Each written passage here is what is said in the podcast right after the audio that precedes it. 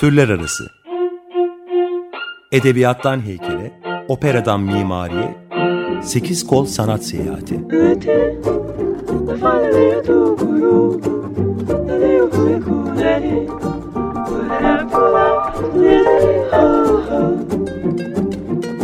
Hazırlayan ve sunan Eraslan Sağlam.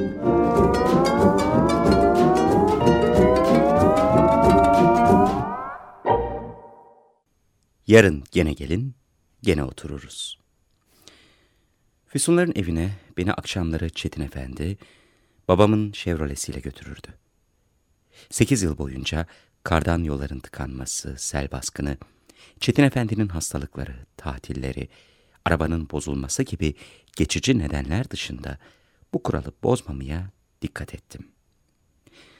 Çetin Efendi ilk birkaç aydan sonra çevredeki kahvelerde, çayhanelerde kendine dostlar edinmişti. Arabayı evin tam önüne değil, Karadeniz kahvehanesi ve akşam çay evi gibi adları olan bu yerlere yakın park eder, çayhanelerin birinde bir yandan bizim Füsunların evinde seyrettiğimiz televizyon programını seyrederken, bir yandan da gazete okur, sohbete katılır, bazen tavla oynar ya da konken oynayanlara bakardı. İlk birkaç aydan sonra mahalledekiler onun ve benim kim olduğumuzu öğrenmiş ve Çetin Efendi bana abartarak anlatmıyorsa, uzak ve yoksul akrabalarını dostane duygularla sürekli ziyaret eden beni vefalı ve alçak gönüllü bulup sevmişlerdi. Elbette bu sekiz yılda karanlık, kötü niyetlerim olduğunu söyleyenler de çıkmıştı. Mahalledeki eski yıkıntı evleri ucuza alıp yerlerine apartmanlar yaptıracağım, fabrikalarımda ucuza çalıştırmak için vasıfsız işçi aradığım, asker kaçağı olduğum ya da Tarık Bey'in gayrimeşru çocuğu yani Füsun'un ağabeyi olduğum yolunda ciddiye alınmayacak dedikodulardı bunlar. Mahallenin makul çoğunluğuysa Füsun'un uzak akrabası olduğumu, sinemacı kocasıyla birlikte onu film yıldızı yapacak bir film işini konuştuğumuzu, Nesibe halanın sağa sola dikkatle sızdırdığı doğru yanlış bilgilerden öğrenmişti. Bu konumumun makul karşılandığını, özel olarak sevilmesem de Çukurcuma mahallesinde bana beslenen duyguların olumlu olduğunu yıllar boyunca Çetin'in bana söylediklerinden anladım. Zaten ziyaretlerimin ikinci yılından sonra yarı mahalleli sayılmaya başlamıştım. Mahalle kalabalığı çeşitliydi. Galata'da limanda işçilik yapanlar, Beyoğlu'nda ara sokaklarda küçük dükkanları, lokantaları işletenler ve garsonlar, Tophane tarafından yayılarak gelen Çingene aileleri, Tuncelili Alevi Kürt aileleri, bir zamanlar Beyoğlu'nda Bankalar Caddesi'nde katiplik yapan Rum, İtalyan, Levanten ailelerinin fakir düşmüş çocukları ve torunları, tıpkı onlar gibi İstanbul'u hala bir türlü terk etmeyen son Rum aileleri, depolarda, fırınlarda çalışanlar, taksi şoförleri, postacılar, bakkallar ve üniversitelerin yoksul öğrencileri.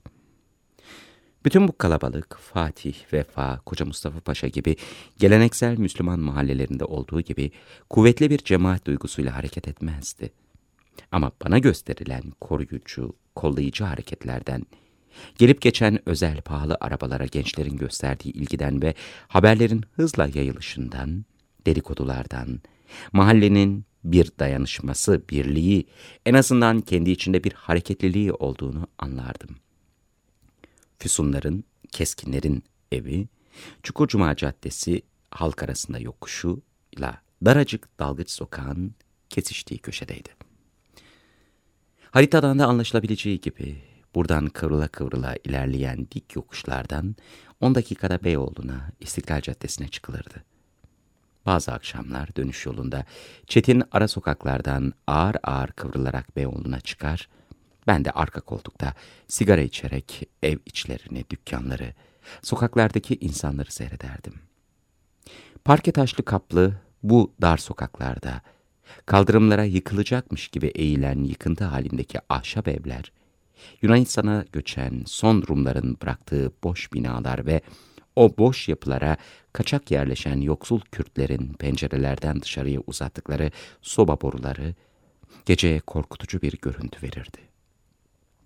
Gece yarıları Beyoğlu yakınlarındaki küçük karanlık eğlence yerleri, meyhaneler, kendilerine içkili gazino diyen pavyonlar, büfeler, sandviç satan bakkallar, sportoto bayileri, uyuşturucu, kaçak Amerikan sigarası ya da viski bulabileceğin tütüncü dükkanları, hatta plak kaset bayileri bile geç saatlere rağmen açık olur. Bütün bu yerler kederli hallerine rağmen bana hayat dolu ve çok da canlı gelirdi. Tabii ancak Füsunların evinden huzurlu bir şekilde çıkmışsam böyle hissederdim. Pek çok gece keskinlerin evinden artık oraya bir daha gelmeyeceğimi, bunun son olması gerektiğini düşünerek çıkar. Çetin'in kullandığı arabanın arka koltuğunda mutsuzluktan baygın gibi yatardım. Bu mutsuz geceler daha çok ilk yıllarda olurdu. Çetin beni akşamları Nişantaşı'ndan yedi civarında alırdı. Harbiye, Taksim ve sıra servilerde biraz trafiğe takılır. Cihangir ve Firuza'nın ara sokaklarından kıvrılır, tarihi Çukurcuma hamamının önünden aşağıya inerdik. Yolda arabayı bir dükkanın önünde durdurur, bir paket yiyecek ya da bir demet çiçek alırdım. Her seferinde değil ama ortalama her iki gidişimden birinde Füsun'a da küçük bir hediye, şakası için bir ciklet ya da Kapalı Çarşı veya Beyoğlu'nda bulduğum kelebekli bir broş ya da takıyı götürür, hiç tören yapmadan verirdim. Trafiğin çok tıkalı olduğu bazı akşamlar, Dolmabahçe üzerinden Tophane'den sağa sapıp Boğazkesen Caddesi'nden geldiğimizde olurdu. Bu sekiz yıl boyunca keskinlerin sokağına arabanın her sapışında, tıpkı ilkokul yıllarında sabahları okulun sokağına girdiğim zamanki gibi kalbim hızlanır, mutlulukla telaş arası bir huzursuzluk duyardım. Tarık Bey, Çukur Cuma'daki binayı, Nişantaşı'ndaki daireye kira yetiştirmekten bıktığı için bankadaki parasıyla almıştı. Keskinlerin dairesinin girişi ikinci kattaydı. Onların mülkü olan küçük alt kattan bu sekiz yılda hikayemize hiç karışmayan ve hayalet gibi bir görünüp bir kaybolan kiracı aileler geçti. Daha sonra Masumiyet Müzesi'nin bir parçası olacak bu küçük dairenin girişi yanda, dalgıç sokakta olduğu için orada yaşayanlarla fazla karşılaşmazdım. Füsun'un bir dönem alt katta dul annesiyle yaşayan ve nişanlısı askerde olan Ayla adlı kızla arkadaşlık ettiğini, birlikte Beyoğlu'na sinemaya gittiklerini işitmiştim. Ama Füsun mahalle arkadaşlarını benden saklardı. Ben Çukurcuma yokuşuna açılan sokak kapısının zilini çalınca İlk aylarda kapıyı bana hep Nesibe hala açardı. Bunun için yukarıdan aşağı bir merdiven inmesi gerekirdi. Oysa benzeri başka durumlarda kapı zili akşam vakti de çalınsa, sokak kapısını açmak için aşağıya Füsun yollanıyordu hep. Bu kadarı bile daha ilk günden benim oraya niye gittiğimi herkesin bildiğini bana hissettirmişti. Ama bazen Füsun'un kocası Feridun'un gerçekten hiçbir şeyden şüphelenmediğini de hissederdim. Tarık Bey bambaşka bir alemde yaşadığı için bana zaten çok az huzursuzluk verirdi. Her şeyden her zaman haberdar olduğunu hissettiğim Nesibe hala, kapıyı bana açtıktan sonraki tuhaf sessizliği kırmak için bir şeyler söylemeye hep dikkat ederdi. Bu açılış cümleleri bir uçak kaçırılmış duydunuz mu? Otobüs kazasını olduğu gibi gösteriyorlar. Başbakanın Mısır'ı ziyaret ettiğini takip ediyoruz gibi. Televizyondaki haberlerle ilgili bir şey olurdu çoğunlukla. Eğer haberlerin başlamasından önce gelmişsem, Nesibe Hala'nın her seferinde aynı inançla tekrarladığı bir cümlesi vardı. Aman tam zamanında geldiniz haberler şimdi başlıyor. Bazen de sizin sevdiğiniz sigara böreğinden var. Ya da bu sabah Füsun'la çok güzel yaprak dolması sardık bayılacaksınız gibi bir şey söylerdi. Bunun durumumun tuhaflığını gizlemek için söylenmiş bir cümle olduğunu düşünürsem utançla susardım. Çoğu zaman da ona sahi mi ya da aman vaktinde gelmişim gibi bir cevap verir, yukarı kata çıkıp eve girer Füsun'u görünce de o anki mutluluğumu ve utancımı gizlemek için sözümü abartılı bir heyecanla tekrarlardım. Aman uçak kazasını ben de bir göreyim demiştim bir keresinde. Uçak kazası dün oldu Kemal abi. diye cevap vermişti Füsun. Kışları paltomu çıkarırken öf ne soğuk hava ya da mercimek çorbası mı var ay çok iyi gibi bir şey de diyebilirdim. 1977 Şubat'ından sonra yukarıya sokak kapısını açan bir otomatik bağlandığı için açılış cümlesini merdivenleri çıkıp daireye girerken söylemem gerekiyordu. Bu daha zordu. Her zaman göründüğünden daha ince, daha şefkatli olan Nesibe hala, benim bu açılış cümlesini söyleyip evin sıradan günlük hayatına katılamadığımı hissederse, bana hemen yardım ederdi. Aman hemen oturun Kemal Bey böreğiniz soğumadan ya da adam kahveyi makineli tüfekle taramış bir de utanmadan anlatıyor gibi bir şey söylerdi. Kaşlarım çatarak hemen sofraya otururdum. Yanımda getirdiğim hediye paketleri eve girişteki bu sıkıntılı anları atlatmama yardım ederdi. İlk yıllarda bunlar Füsun'un sevdiği fıstıklı baklava, Nişantaşı'nın ünlü börekçisi Latif'ten alınmış su böreği, lakerda tarama gibi şeyler olurdu. Paketimi önemsemeden ama hakkında bir şeyler söyleyerek Nesibe halaya verirdim. Ha niye zahmet ettiniz? derdi Nesibe hala. O sırada hiç önemsemeden Füsun'un hediyesini verir ya da onunla göz göze gelince göreceği bir kenara bırakır. Aynı anda Nesibe halaya da cevap yetiştirir. Dükkanın önünden geçerken mis gibi börek koktu dayanamadım der. Nişantaşı'ndaki bu börekçi hakkında bir iki cümle daha ederdim. Bu sırada sınıfa geç giren bir öğrenci gibi görünmez olmaya çalışarak hemen yerime oturur ve bir anda kendimi çok iyi hissederdim.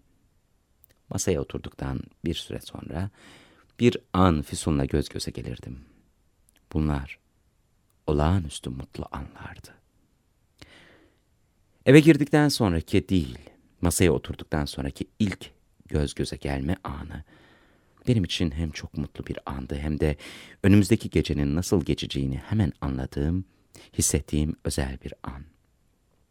Füsun'un bakışlarında, kaşların çatıyor bile olsa bir mutluluk, rahatlık görürsem Gece de öyle geçerdi. Mutsuz ve huzursuzsa, gülmüyorsa ben de çok gülmez. İlk aylarda onu güldürmeye de çalışmaz. Kendimi fazla fark ettirmeden orada yalnızca dururdum. Yerim sofrada Tarık Bey ile Füsun'un arasında, yemek masasının televizyona bakan uzun kenarında, Nesibe halanın karşısındaydı.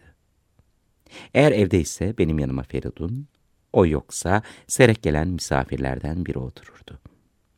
Nesibe hala yemeğin başında mutfağa yakın olmak için televizyona sırtını dönerek otururdu. Yemeğin ortasında mutfakla işi azaldığında kalkar benim soluma Füsun'la arama oturur. Böylece televizyonu rahat rahat seyredebilirdi. Sekiz yıl burada. Nesibe Hala ile dirsek dirseğe oturdum. Nesibe Hala Yanıma geçtikten sonra masanın diğer uzun yanı boş kalırdı. Bu boş yere akşam eve döndüğünde bazen Feridun otururdu. O zaman Füsun da kocasının yanına geçer, Nesibe Hala da Füsun'un yerine otururdu. O durumda televizyonu seyretmek zor olurdu ama o saatlerde zaten yayın bitmiş, televizyon kapanmış olurdu. Önemli bir televizyon programı sırasında ocakta hala pişen bir şey varsa Mutfağa gidip gelmek gerekiyorsa Nesibe hala bu işi bazen Füsun'a bırakırdı. Füsun hemen yanındaki mutfağa elinde tabaklar, tencereler gidip gelirken benimle televizyon arasında sürekli girip çıkardı.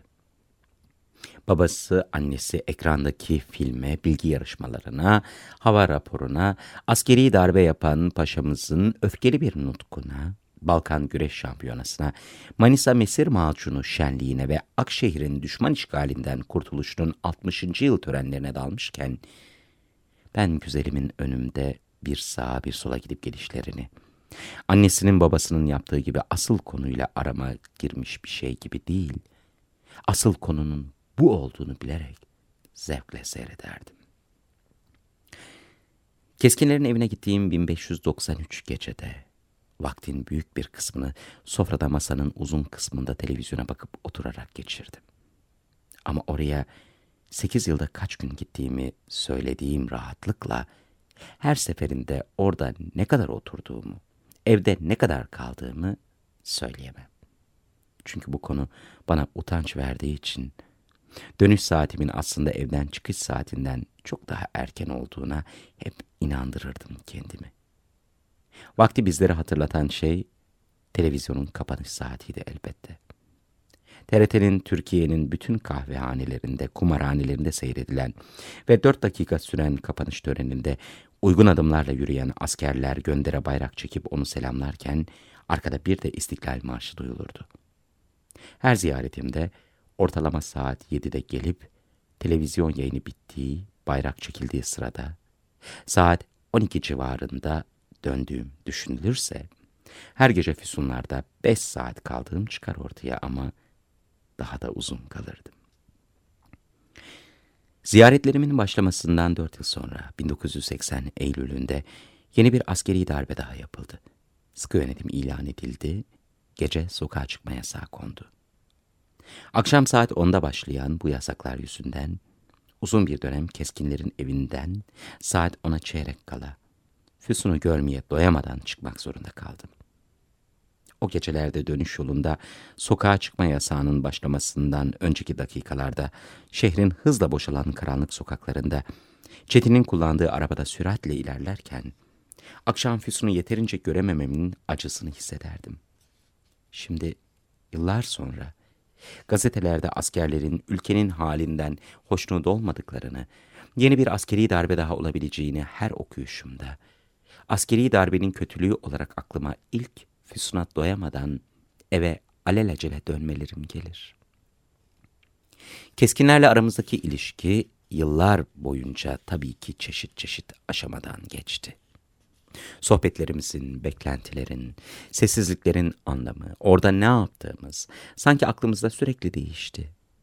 Benim için değişmeden kalan tek şey oraya gidiş nedenimdi. Ben oraya elbette Füsun'u görmeye gidiyordum. Onların ve Füsun'un da bundan hoşlandığını varsayıyordum. Füsun ve ailesi benim oraya Füsun'u görmeye geldiğimi açıkça kabul edemeyeceği için hepimizce kabul edilen ortak bir başka nedenimiz vardı.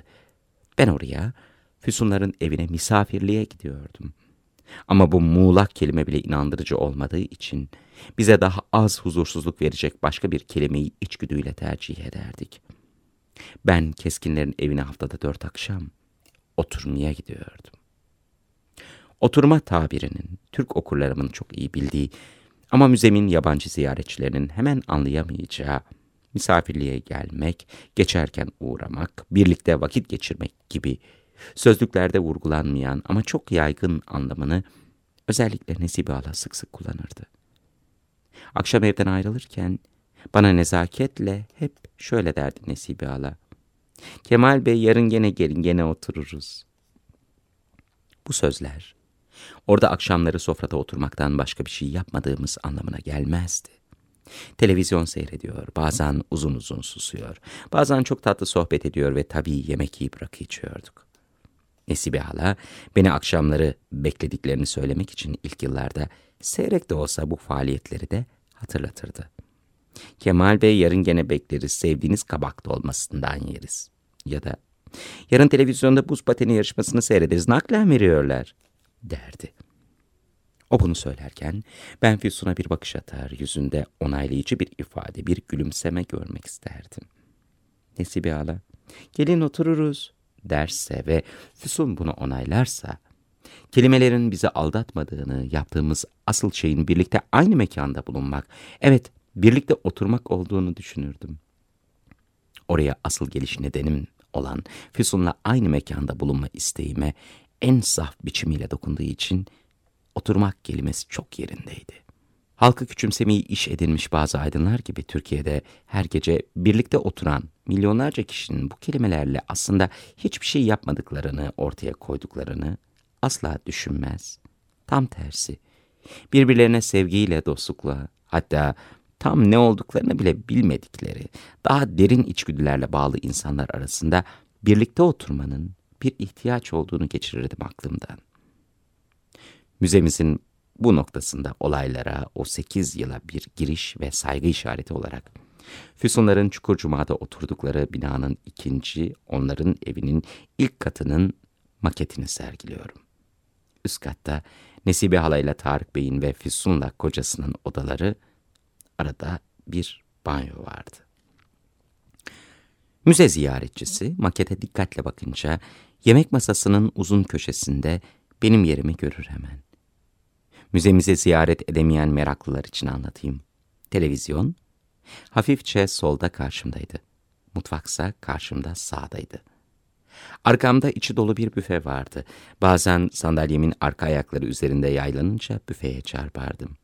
O zaman içindeki kristal bardaklar, gümüş ve porselen şekerlikler, likör takımları, hiç kullanılmayan kahve fincanları, her orta sınıf İstanbul evinde büfede sergilenen çeşmi bülbül küçük vazo, eski saat, çalışmayan gümüş bir çakmak ve diğer ıvır zıvır büfenin cam rafıyla birlikte bir an titrerdi.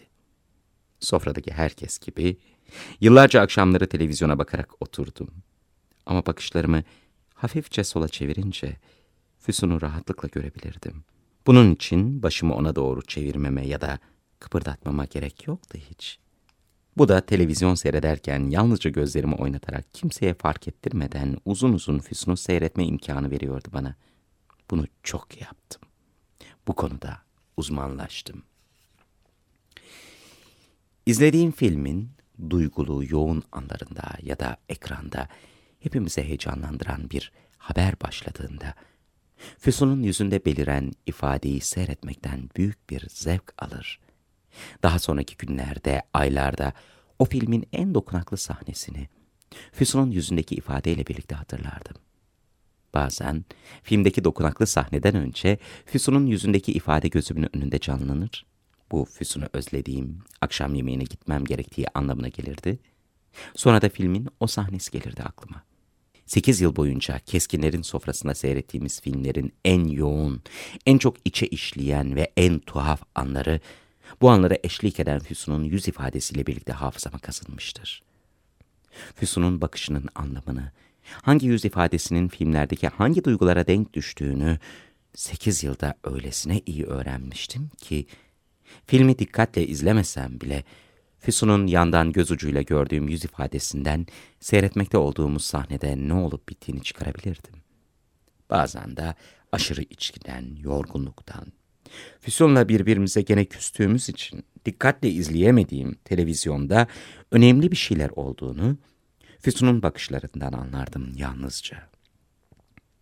Masada Nesibe halanın daha sonra oturacağı yerin yanında üzerindeki başlığı her zaman yamuk duran ayaklı bir lamba, onun yanında da L biçimi bir divan vardı. Yemekten, içmekten, gülüşüp konuşmaktan çok yorulduğumuz bazı geceler Nesibe hala Hadi biraz da divanda oturalım ya da kahvelerinizi masadan kalkınca vereceğim der. O zaman ben divanın büfe kenarındaki ucuna, Nesibe hala öbür ucuna, Tarık Bey de cumbanın kenarındaki iki koltuktan yokuş tarafındakine otururdu. Yeni oturduğumuz bu yerlerden ekranı iyi görebilmek için televizyonun duruş açısını değiştirmek gerekir. Bunu masanın kenarındaki yerini değiştirmeyen Füsun yapardı. Bazen de Füsun televizyonun açısını ayarladıktan sonra divanın öbür ucuna annesinin yanına oturur. Anne kız televizyonu birbirlerine yaslanarak seyrederlerdi. Bazen Nesibe hala televizyon seyrederken kızının saçlarını, sırtını okşar. Ben anne kız arasındaki bu mutlu yakınlığı tıpkı kafesinden ilgiyle bizi izleyen limon gibi göz ucuyla seyretmekten özel bir haz alırdım. L biçimindeki divanın üzerindeki yastıklara iyice yaslanınca, gecenin ilerleyen saatlerinde Tarık Bey'le birlikte içtiğimiz rakının da etkisiyle bazen uykum gelir, bir gözümle televizyondaki programı izlerken, bir gözümle de sanki ruhumun derinliklerini seyreder, hayatın beni getirdiği tuhaf yerden utanarak öfkeyle yerimden kalkıp evden çıkmak isterdim.'' Bunları Füsun'un bakışlarından memnun olmadığım, bana az gülümsediği, umut vermediği, elimin kolumun gövdemin rastlantıyla yanlışlıkla ona değmesini soğuk karşıladığı kötü karanlık gecelerde hissederdim. Bu anlarda yerimden kalkar, cumbanın ortadaki ya da sağ yandaki penceresinin perdesini hafifçe aralayarak çukur cuma yokuşunu seyrederdim. Nemli, yağışlı günlerde sokağın parke taşları üzerinde sokak lambasının ışığı parıldardı. Bazen Cumba'nın ortasındaki kafesinde ağır ağır yaşlanmakta olan Kanarya limonla ilgilenirdim. Tarık Bey ve Nesibe Hala gözlerini televizyondaki hareketten ayırmadan limon hakkında ''Yemini yemiş mi? Suyunu değiştirelim mi? Ha, bugün keyifsiz galiba.'' gibi bir şeyler söylerlerdi. Birinci katta arkada dar bir balkonu olan bir oda daha vardı. Burası gün boyunca daha çok kullanılır. Nesibe hala dikişlerini burada diker, evde ise Tarık Bey gazetesini burada okurdu. İlk altı aydan sonra sofrada huzursuzluğa kapıldığım, bir aşağı bir yukarı yürüme isteği duyduğum zamanlarda eğer lambası da yanıyorsa sık sık bu odaya girip balkon penceresinden baktığımı, dikiş makinesi, terzi eşyaları, eski gazete ve dergiler, açık dolaplar ve ıvır zıvır kalabalığı arasında durmaktan ve bir süre füsun özlemimi dindirecek bir eşyayı kaşla göz arasında cebime indirmekten hoşlandığımı hatırlıyorum. Bu odanın balkon penceresinden bakarken hem pencereden yansıyan içerideki yemek yediğimiz odayı görebilir hem de arkadaki dar sokağa sıralanmış yoksul evlerin içlerini seyredebilirdim. Bu evlerden birinde üzerinde bir gün gecelik her akşam uyumadan önce bir ilaç kutusunu açıp içinden bir hap çıkarıp kutunun içindeki kağıdı dikkatle okuyan şişmanca bir kadını birkaç defa uzun uzun seyretmiştim. Kadının yıllarca babamın fabrikasında çalışan takma elli rahmetli Rahmi Efendi'nin karısı olduğunu bir akşam arka odaya yanıma gelen Füsun'un sözlerinden anladım. Füsun arka odaya, oda ne yaptığımı merak ettiği için geldiğini fısıldayarak söylemişti. Onunla karanlıkta, pencerenin önünde yan yana durup bir süre manzaraya baktık. O sırada keskinlere sekiz yıl süren akşam ziyaretlerimin kalbinde yatan ve bana kalırsa dünyanın bu köşesinde erkek ve kadın olmanın da kalbinde yatan sorunu içimde derinden hissettiğim için ayrıntıları anlatayım. Bana kalırsa o gece Füsun masadan kalkıp yanıma bana yakınlık göstermek için gelmişti. Yanımda sessizce durup bu sıradan manzaraya bakması da bunu gösteriyordu. Sırf Füsun yanımda olduğu için bana olağanüstü şiirsel gözüken kiremitlerle çinko damlara, dumanı hafifçe tüten bacalara, aydınlık pencerelerdeki ailelerin ev içlerindeki hareket edişine bakarken, içimden elimi Füsun'un omzuna koymak, ona sarılmak, ona dokunmak geliyordu.'' Ama Çukurcuma'daki evdeki ilk haftalardaki sınırlı tecrübem, bunu yaparsam Füsun'un bana çok soğuk ve sert davranacağını, neredeyse taciz edilmiş gibi beni iteceğini ya da bir anda sırtını dönüp gideceğini, onun bu hareketinin bana olağanüstü acı vereceğini ve bir süre karşılıklı küskünlük oynayacağımızı, yavaş yavaş uzmanlaştığımız bir oyun, belki bir süre keskinlere akşam yemeğine bile gitmeyeceğimi söylüyordu bana.'' Bunu bilmeme rağmen ruhumun derinliklerinden gelen bir şey beni kuvvetle ona dokunmaya, onu öpmeye, en azından ona yandan yaslanmaya itiyordu. İçtiğim rakının da bunda etkisi vardı ama içmeseydim de bu ikilemi içimde acıyla ve kuvvetle hissedecektim. Kendimi tutup ona dokunmamayı başarırsam ki hızla bunu öğreniyordum, Füsun bana daha da yaklaşacak Belki hafifçe ve yanlışlıkla o bana dokunacak. Belki tatlı bir iki söz daha söyleyecekti. Ya da birkaç gün önce söylediği gibi canını sıkan bir şey mi oldu diyecekti. O sırada gecenin bu sessizliğini damlarda gezen kedileri çok seviyorum dedi Füsun ve ben gene aynı ikilemi içimde neredeyse acıyla hissettim. Şimdi ona dokunabilir, onu tutabilir, öpebilir miydim? Bunu çok istiyordum. Belki ilk haftalarda, ilk aylarda, daha sonra yıllarca düşündüğüm gibi bana herhangi bir davette bulunmuyor. Liseyi bitirmiş görgülü, zeki bir kızın, zengin ve aşık, uzak bir hısmına uygarca ve nezaketle söylemesi gereken şeyleri söylüyordu yalnızca. Şu anlattığım ikilemle sekiz yıl çok düşünmüş, çok kahrolmuşumdur. Pencereden dışarıya, burada bir resmini sergilediğim gece manzarasına en fazla iki, iki buçuk dakika baktık. Müze gezer, bu manzaraya bakarken benim ikilemimi içinde hissetsin lütfen ve Füsun'un bu konuda çok ince ve zarif davrandığını unutmasın. Bu manzarayı yanımda sen olduğun için bu kadar güzel buluyorum, dedim en sonunda. Hadi babamlar merak ediyordur, dedi Füsun. Sen yanımda oldukça böyle bir manzaraya yıllarca mutlulukla bakabilirim, dedim ben. Yemeğin soğuyor. dedi Füsun ve masaya döndü. Söylediği sözün soğukluğunun farkındaydı. Ben de masaya dönüp yerime oturduktan az sonra Füsun kaşlarını çatmayı bıraktı. Tam tersi iki kere tatlılıkla, içtenlikle güldü ve daha sonra koleksiyonuma katacağım tuzluğu bana verirken parmaklarının benim elime iyice değmesine izin verdi. Her şey de tatlıya bağlandı. Türler arası Edebiyattan heykele, operadan mimariye, sekiz kol sanat seyahati.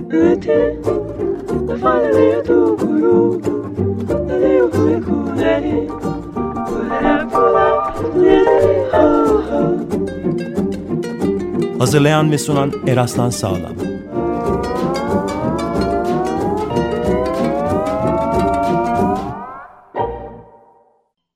Açık Radyo program destekçisi olun. Bir veya daha fazla programa destek olmak için 212 alan koduyla 343 41 41